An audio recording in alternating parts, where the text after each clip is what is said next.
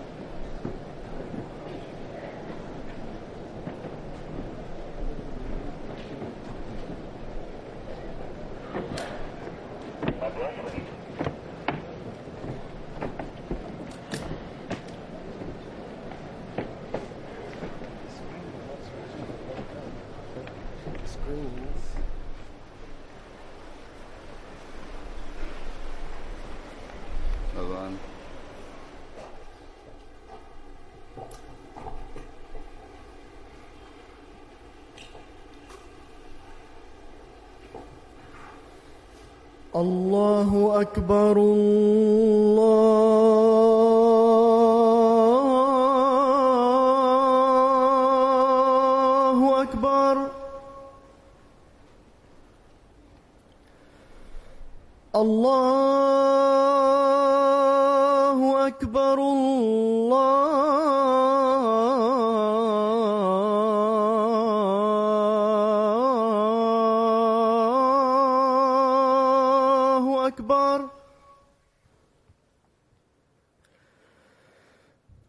أشهد أن لا إله إلا الله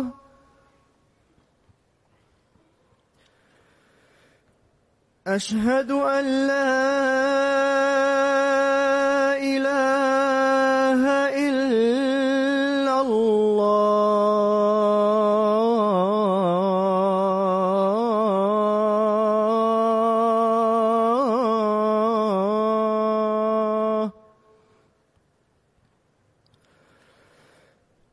أشهد أن محمدًا رسول الله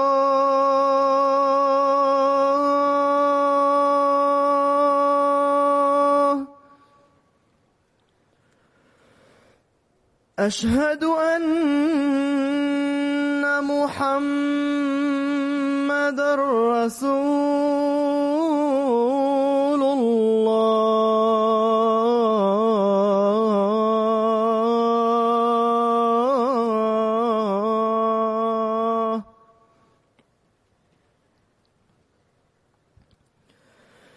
حي على الصلاة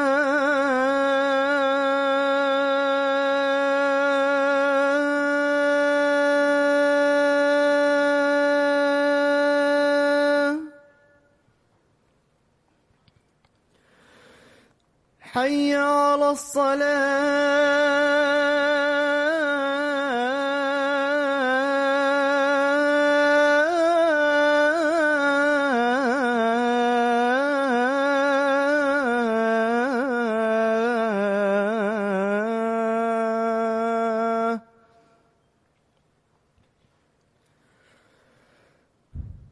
حي على الفلاح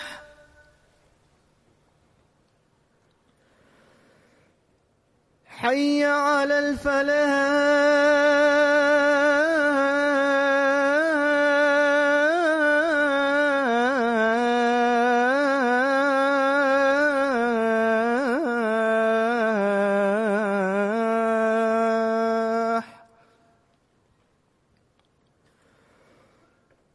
الله أكبر الله أكبر لا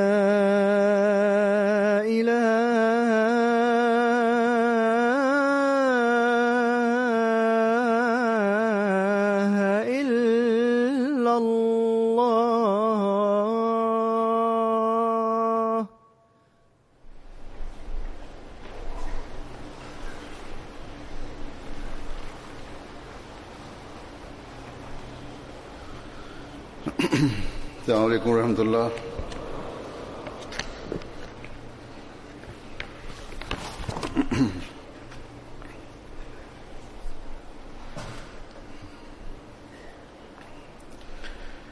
أشهد أن لا إله إلا الله وحده لا شريك له وأشهد أن محمدا عبده ورسوله أما بعد فأعوذ بالله من الشيطان الرجيم بسم الله الرحمن الرحيم الحمد لله رب العالمين الرحمن الرحيم مالك يوم الدين إياك نعبد وإياك نستعين اهدنا الصراط المستقيم صراط الذين أنعمت عليهم غير المغضوب عليهم ولا الضالين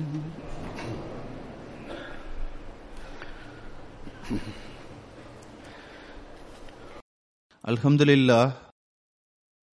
அல்லாஹ்வின் அருளால் இன்று நாம் இன்னொரு ஆண்டு மாநாட்டில் கலந்து கொள்வதற்கான நற்பேற்றை பெறுகின்றோம்.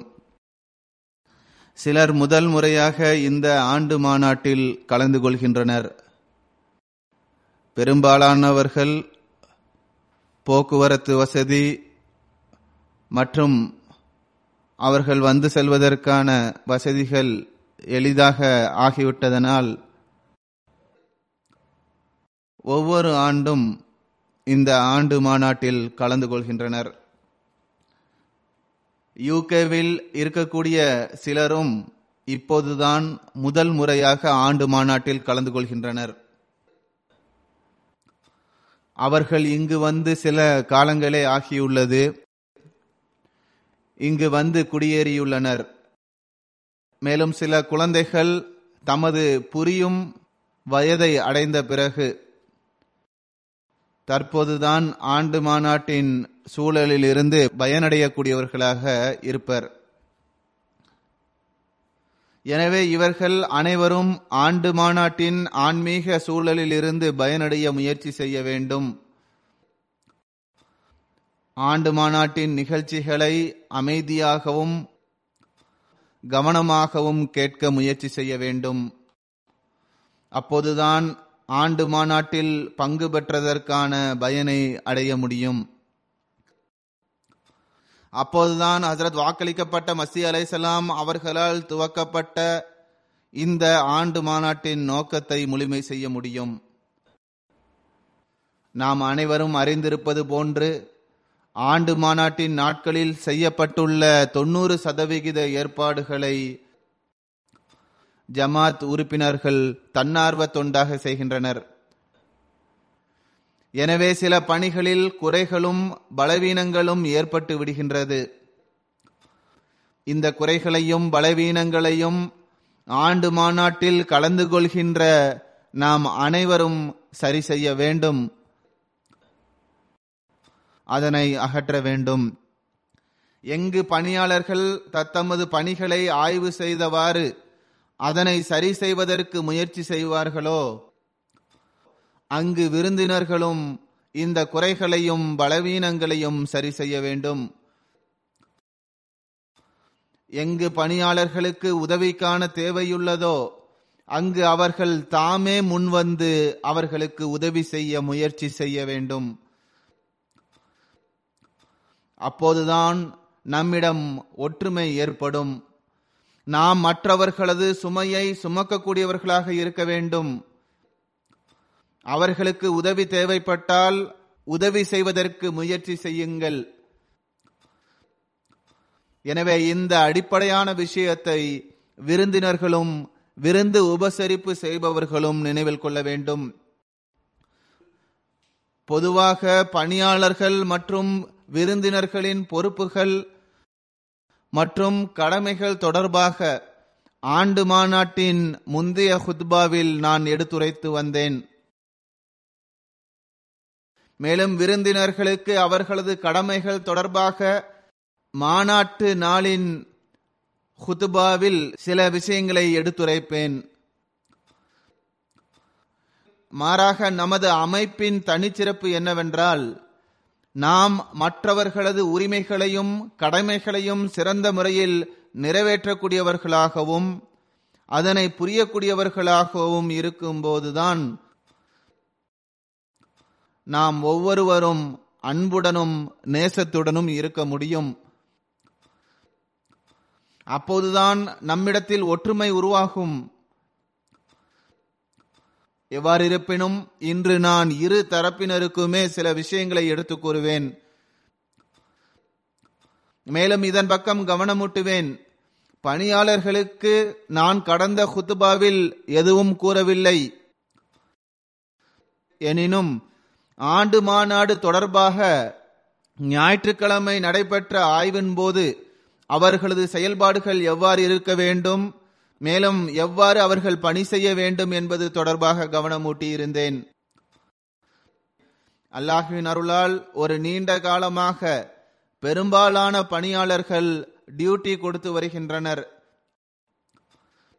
எனவே பணிகளை புரிவது மற்றும் அதனை செய்வது தொடர்பாக இங்குள்ள பணியாளர்கள் சிறந்த தர்பியத்தை பெற்றுள்ளனர். ஒவ்வொரு வருடமும் புதிதாக கலந்து கொள்ளக்கூடிய பணியாளர்கள், குழந்தைகள், இளைஞர்கள் முன்பிருந்தே பணி செய்து வருகின்ற பணியாளர்களிடமிருந்தும் மேலதிகாரிகளிடமிருந்தும் பயனடைந்தவாறு பணி செய்கின்றனர். ஆனால் சில விஷயங்களை அதிகமாக கவனமூட்டப்பட வேண்டிய தேவை உள்ளது. அது தொடர்பாக நினைவூட்ட வேண்டியதும் வருகின்றது. எனவே நான் கூறியது போன்று இப்போது விருந்தினர்களுக்கும் விருந்து உபசரிப்பு செய்பவர்களுக்கும் சில விஷயங்களின் பக்கம் நான் கவனமூட்டுவேன். முதலாவதாக பணியாளர்களிடம் நான் கூறுகின்றேன், அவர்கள் ஹசரத் வாக்களிக்கப்பட்ட மசீஹ் அலைஹிஸ்ஸலாம் அவர்களால் ஆரம்பிக்கப்பட்ட, இன்னும் சொல்வதென்றால் அல்லாஹ்வின் கட்டளைக்கேற்ப துவக்கப்பட்ட இந்த ஆண்டு மாநாட்டில் கலந்து கொள்பவர்களுக்கு தொண்டு செய்வதற்காக தம்மை தாமே அர்ப்பணித்துள்ளனர். விருந்தினர்கள் ஏதாவதொரு உலக கேளிக்கைகளில் கலந்து கொள்வதற்காக இங்கு வரவில்லை.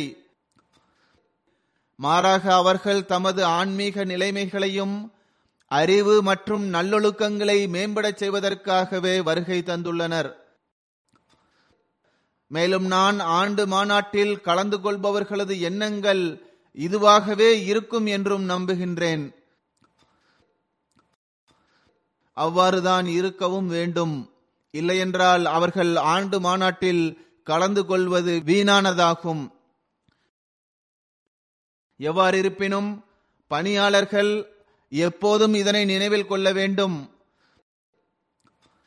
அதாவது விருந்தினர்கள் எப்படி நடந்து கொண்டாலும் சரி, பணி செய்யக்கூடியவர்கள் சிறந்த நல்லொழுக்கத்தை வெளிப்படுத்தியவாறு அவர்களது உணர்வுகளை கருத்தில் கொள்ள வேண்டும்.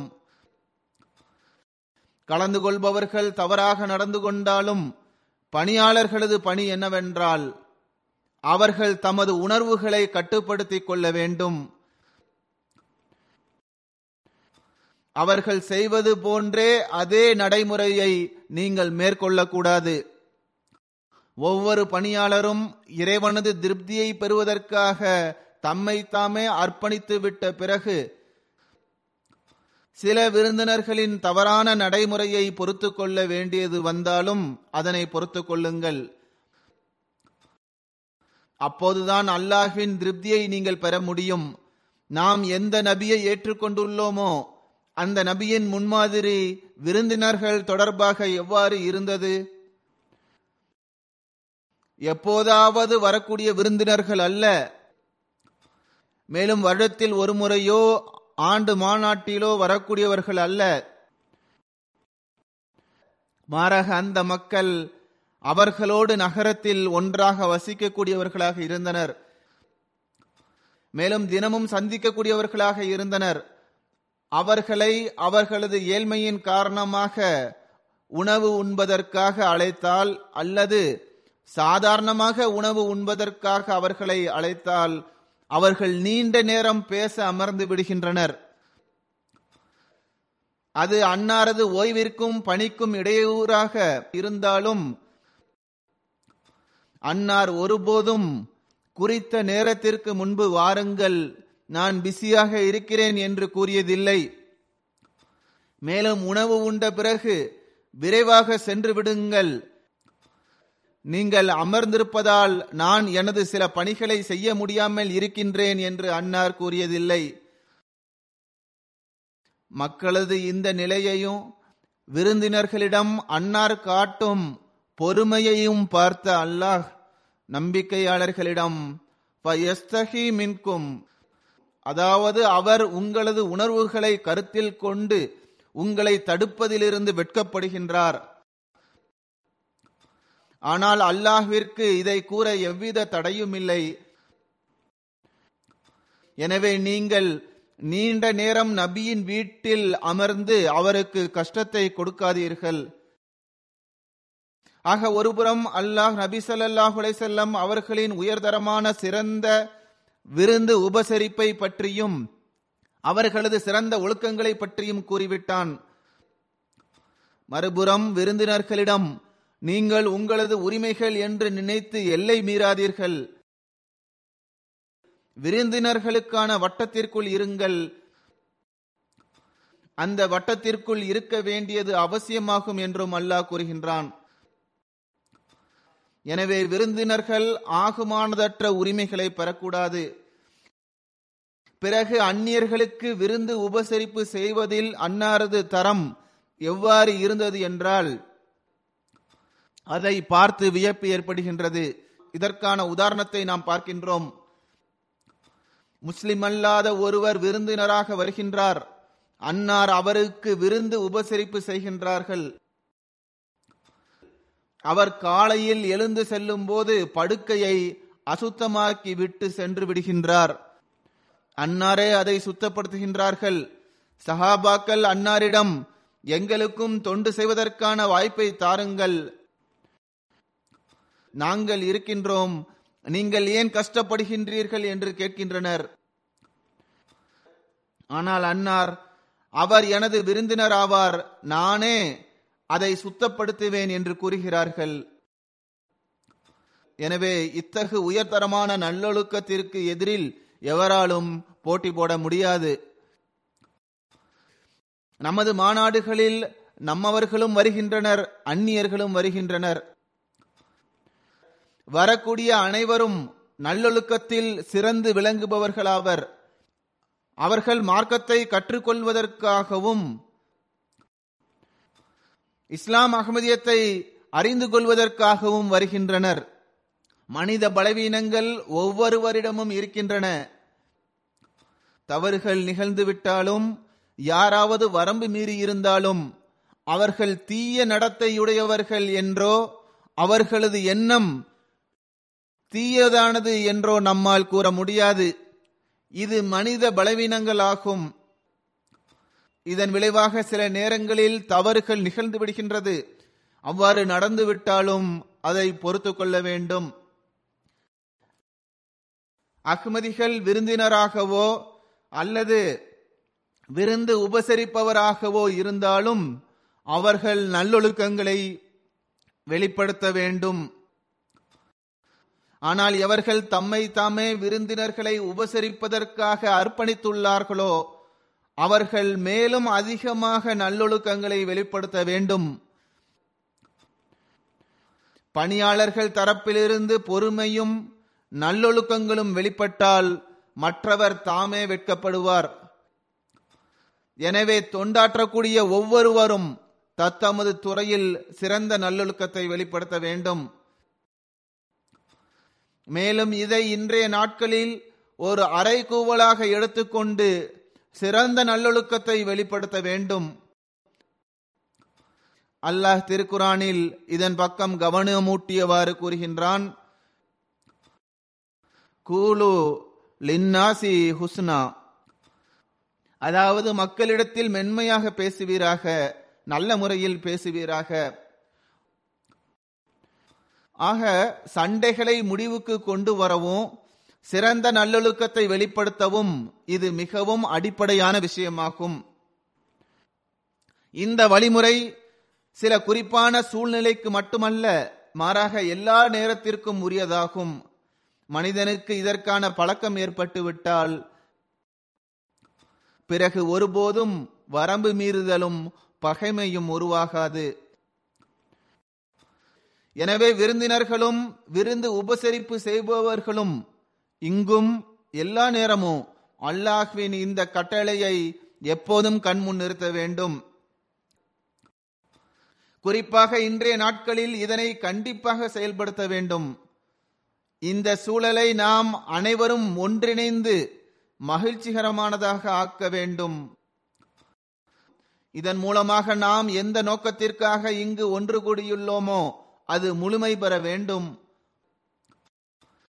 அந்த நோக்கமானது நமது நல்லொழுக்க ஆன்மீக நிலைமைகளை சிறந்ததாக ஆக்குவதாகும்.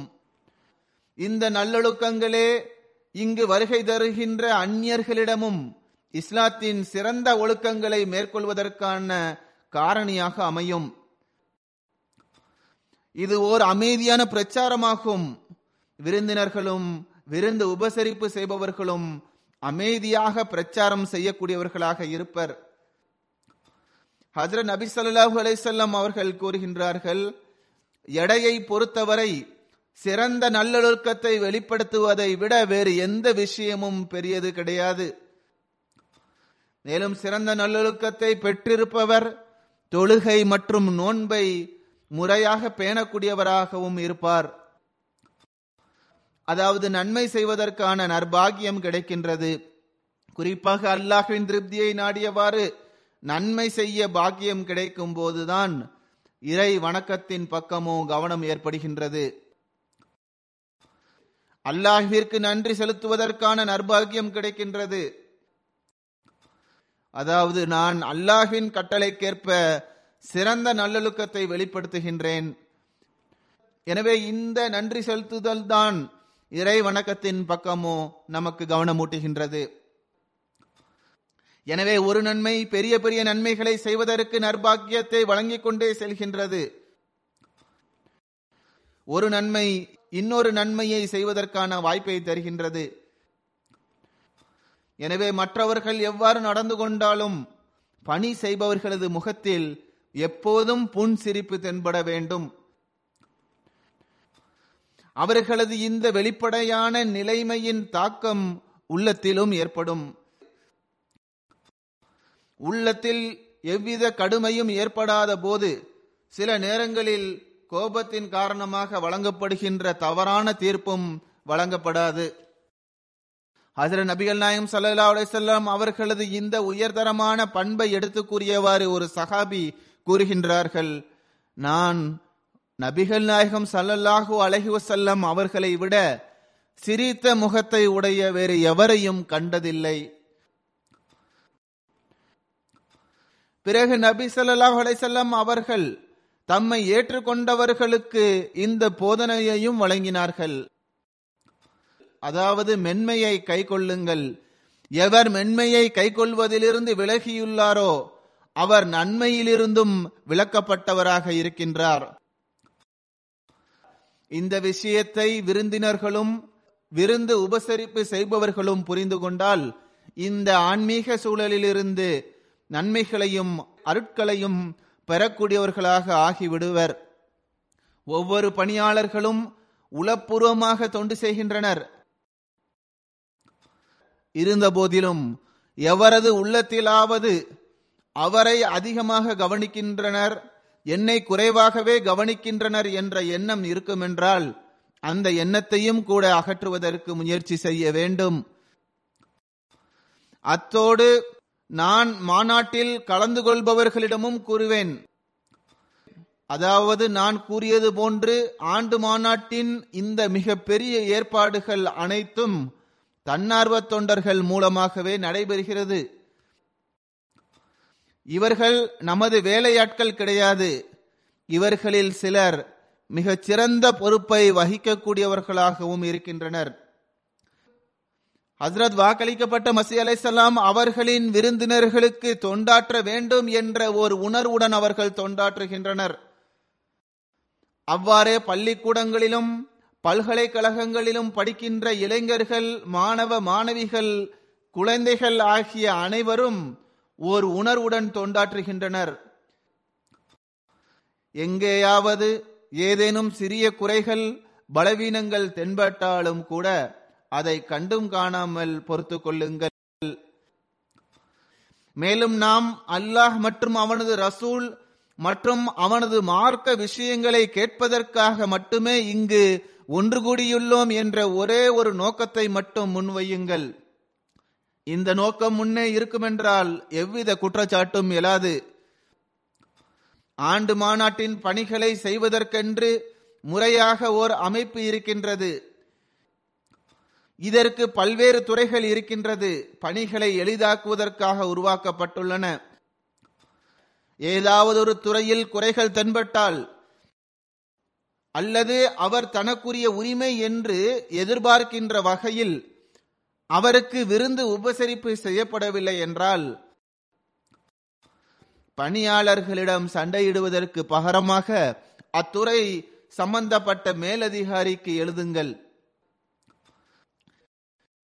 இந்த ஆண்டு குறைகளை சரி செய்ய முடியவில்லை என்றாலும் அடுத்த ஆண்டில் அது கருத்தில் கொள்ளப்படும். மேலும் நமது ஜமாத்தின் தனி சிறப்பு இதுவேயாகும். மேலும் அவ்வாறு இருக்கவும் வேண்டும். அதாவது எந்த குறைகள் தொடர்பாக சுட்டிக்காட்டப்படுகின்றதோ அதை அகற்றுவதற்கு முயற்சி செய்யப்படுகின்றது அல்லது முயற்சி செய்யப்பட வேண்டும். விருந்தினர்களை உபசரிப்பதில் மிக முக்கிய துறை உணவு சமைப்பதாகும். ஆண்டு மாநாட்டின் போது லங்கரில் சில பிரத்யேகமான உணவுகள் சமைக்கப்படுகின்றது.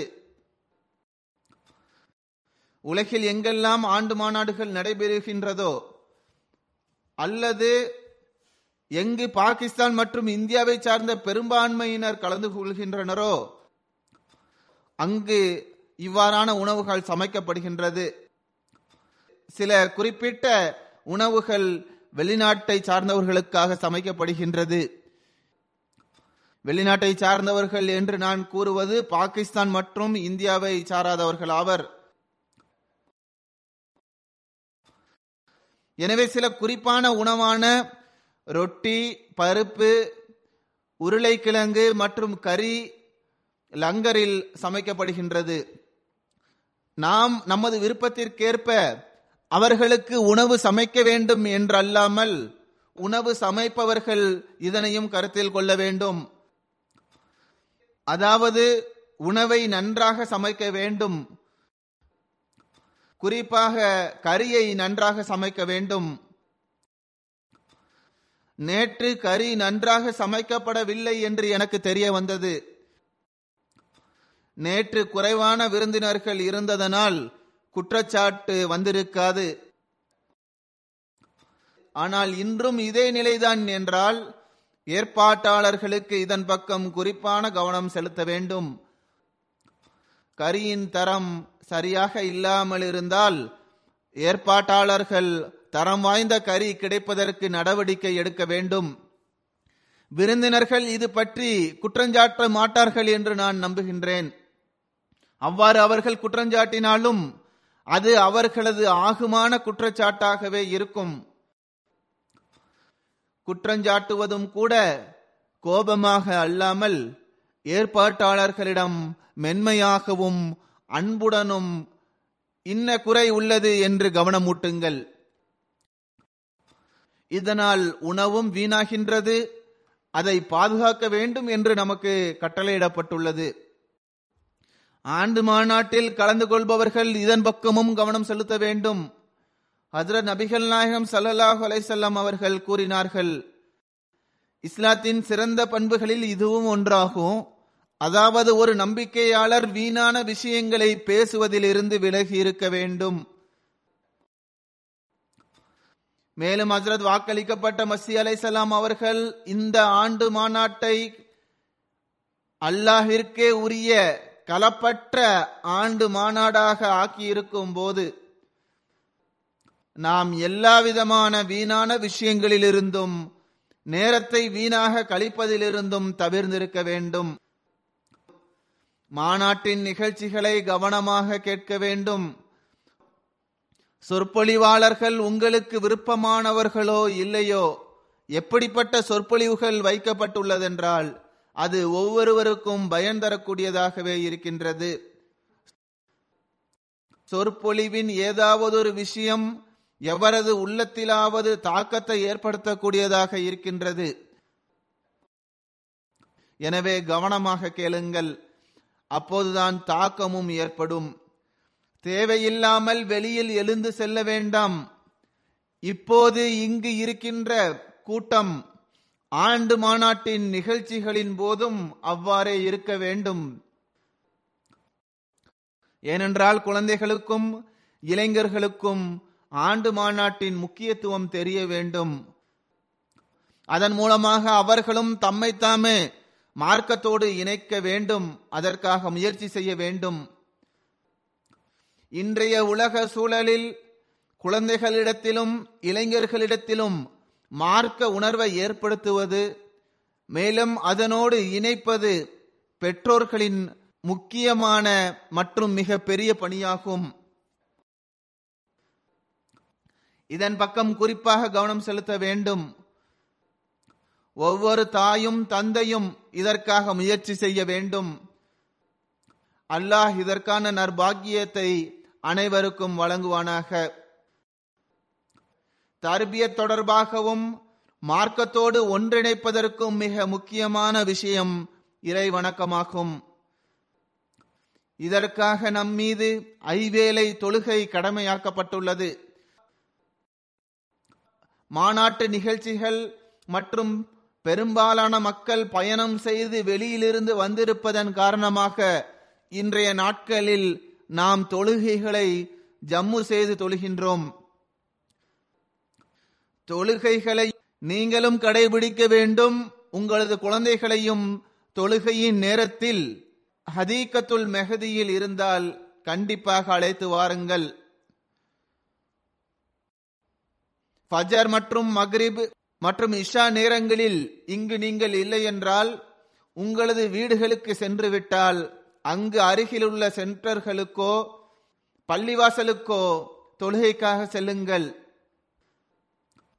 பள்ளியிலிருந்து வீடு தொலைவில் இருக்குமென்றால் வீடுகளில் ஜமாத்தாக தொழுவதற்கான ஏற்பாடுகள் செய்யப்பட்டிருக்க வேண்டும்.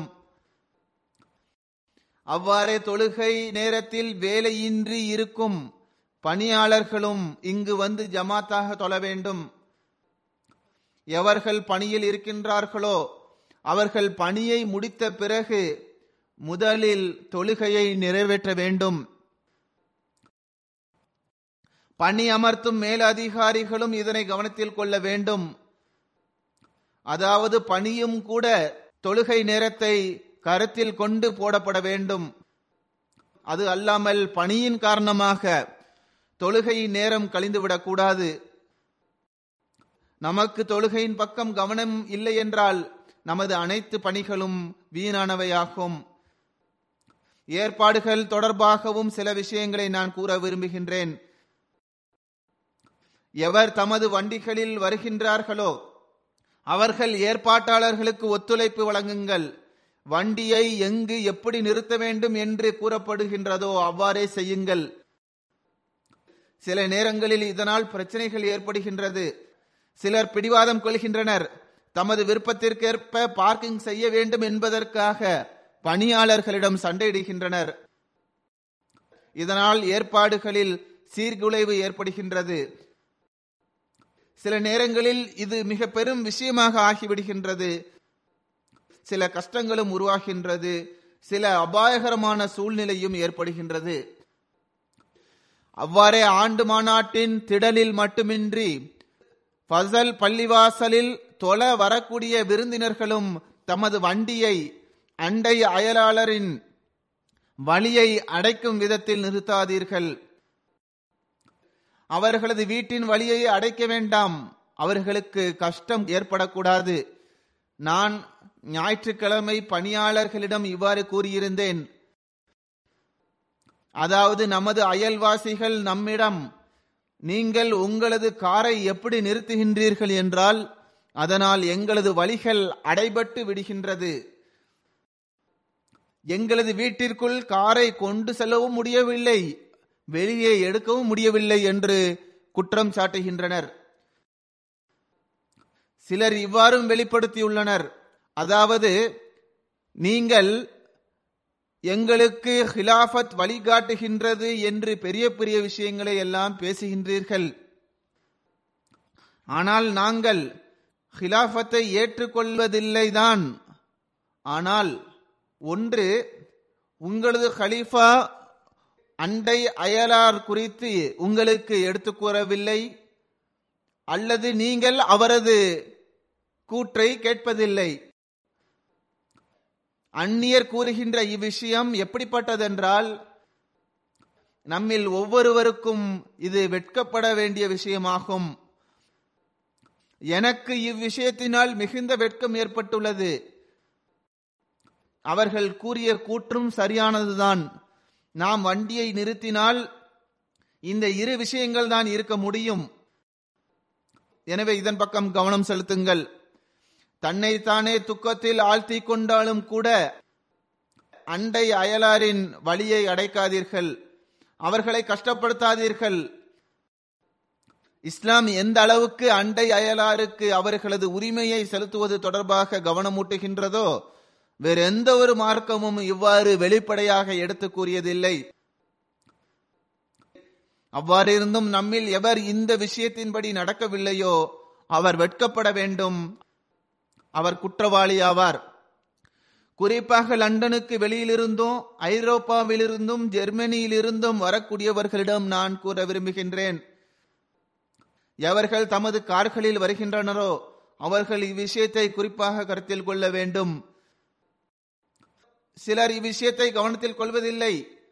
என்னிடம் கூறப்பட்டது, அதாவது அவர்களிடம் பணி செய்யக்கூடியவர்கள் இது தொடர்பாக கூறினால் அவர்கள் அவர்களிடம் ஏற்றுக்கொள்ள முடியாத செயலை வெளிப்படுத்துகின்றனர், தவறான முறையில் பேசுகின்றனர். ஒன்று, இவர்கள் தவறாக பார்க்கிங் செய்து குற்றம் புரிகின்றனர். அண்டை அயலாரின் உரிமைகளை அவர்கள் பறிக்கின்றனர். பிறகு தமது இந்த நடைமுறையின் காரணமாக குழந்தைகள் மற்றும் இளைஞர்களின் உள்ளத்தில் பெரியவர்களுக்குரிய கண்ணியத்தை குலைக்கின்றனர்.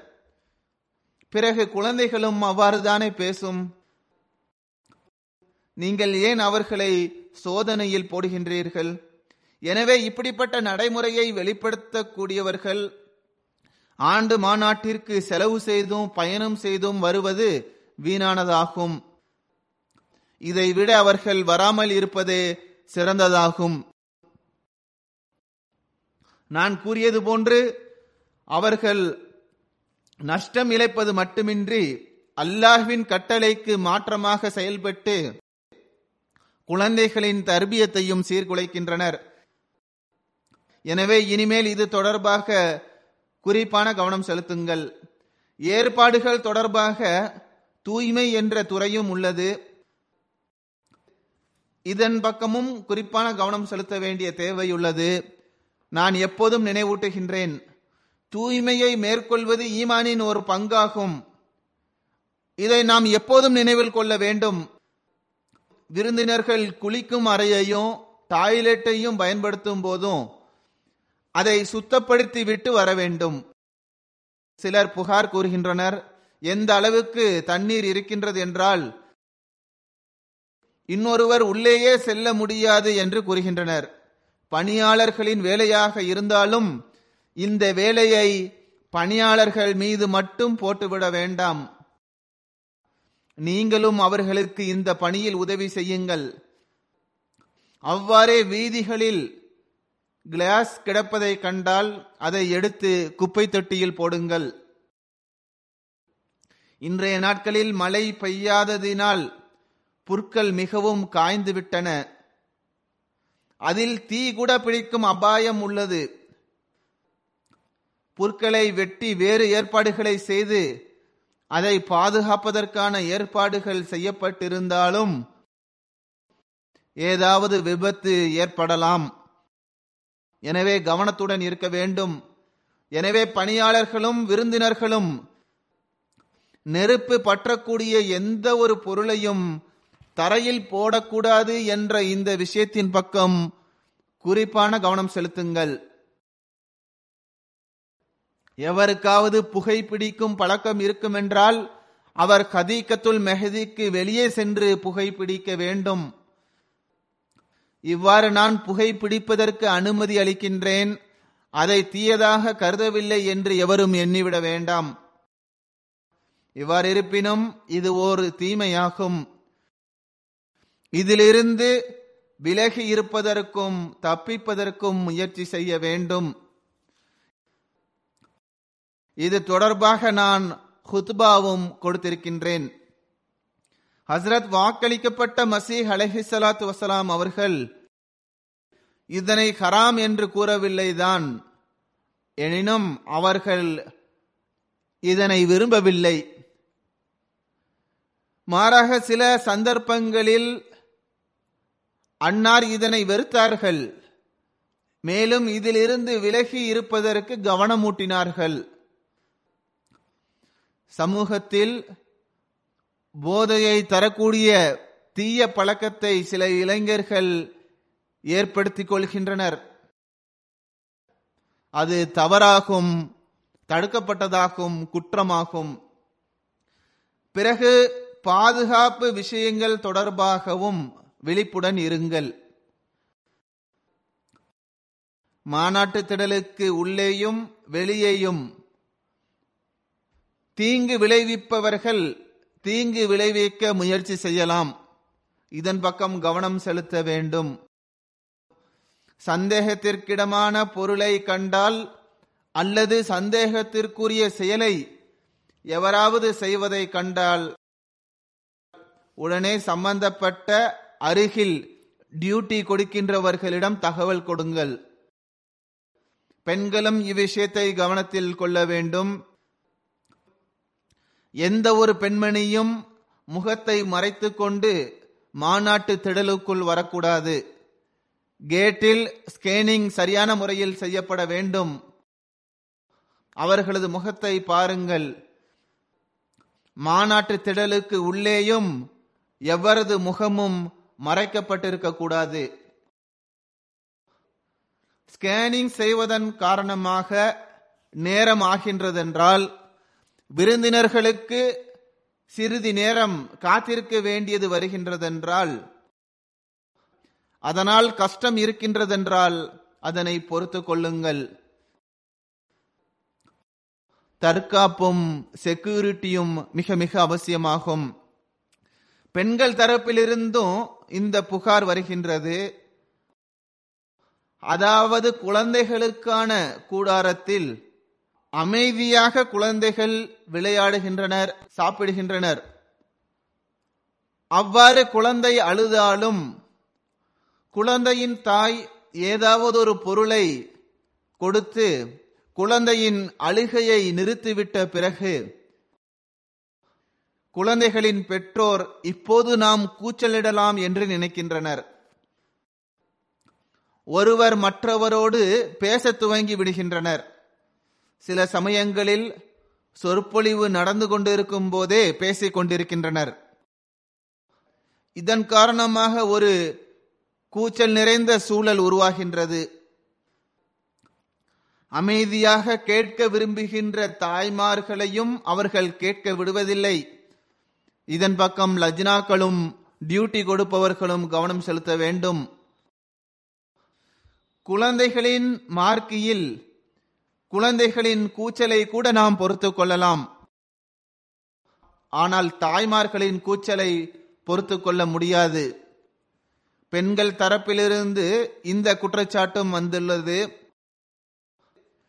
அதாவது பெண்கள் மாநாட்டு திடலிலும் வீணாக பேசிக்கொண்டு இருக்கின்றனர். அமைதியாக இருக்குமாறு கூறும் சிறுமிகளிடம் மிகவும் தவறான பதிலை கொடுக்கின்றனர். இது எவ்வகையிலும் சரியான முறை அல்ல.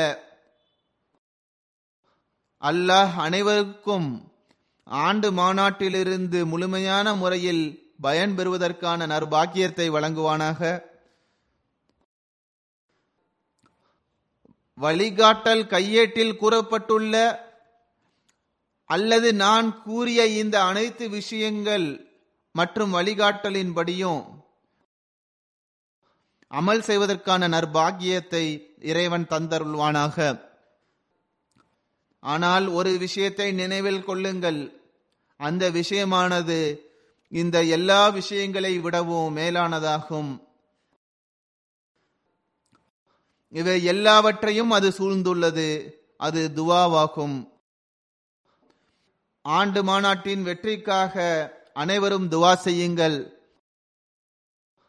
அல்லாஹ் தனது அருளாலேயே ஆண்டு மாநாட்டை எல்லா வகையிலும் வெற்றிக்குரியதாக ஆக்குவானாக.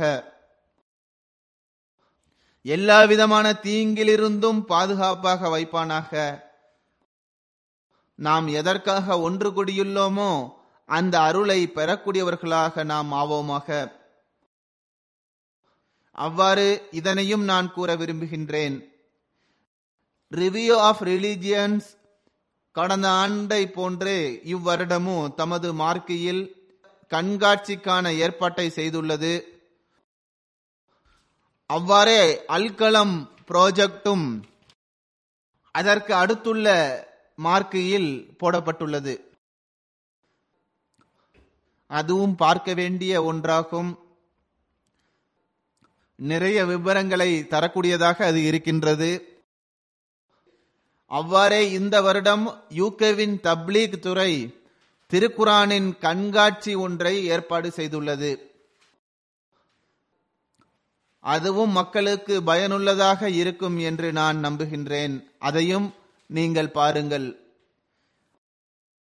அவ்வாறே இன்று ட்ரூ இஸ்லாம் மற்றும் ரேஷனல் ரிலிஜியன் என்ற இரண்டு புதிய வெப்சைட் தொடங்கப்பட இருக்கின்றது.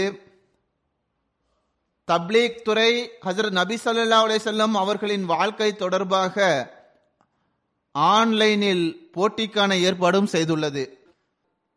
அதிலும் மக்கள் கலந்து கொள்கின்றனர். எவ்வாறு இருப்பினும் மாநாட்டில் வழக்கத்திற்கேற்ப நடக்கின்ற நிகழ்ச்சிகளை தவிர இது கூடுதலான நிகழ்ச்சியாகும். நிகழ்ச்சிகளிலிருந்தும் கண்காட்சிகளிலிருந்தும் பயன்பெற வேண்டும். அல்லாஹ் மாநாட்டில் கலந்து கொண்டுள்ள அனைவரையும் ஹசரத் வாக்களிக்கப்பட்ட மசி அலைஹிஸ்ஸலாம் அவர்களின் துவாக்களுக்கு வாரிசாக்குவானாக.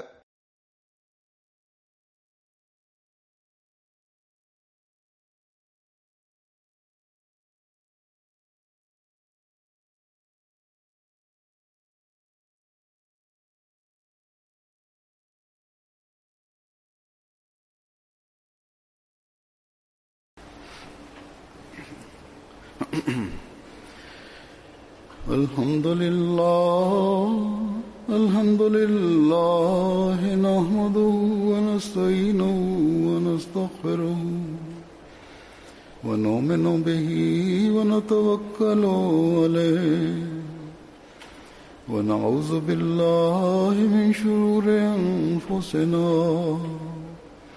ومن سيئات أعمالنا من يهده الله فلا مضل له ومن يضلل فلا هادي له ونشهد أن لا إله إلا الله ونشهد أن محمدا عبده ورسوله.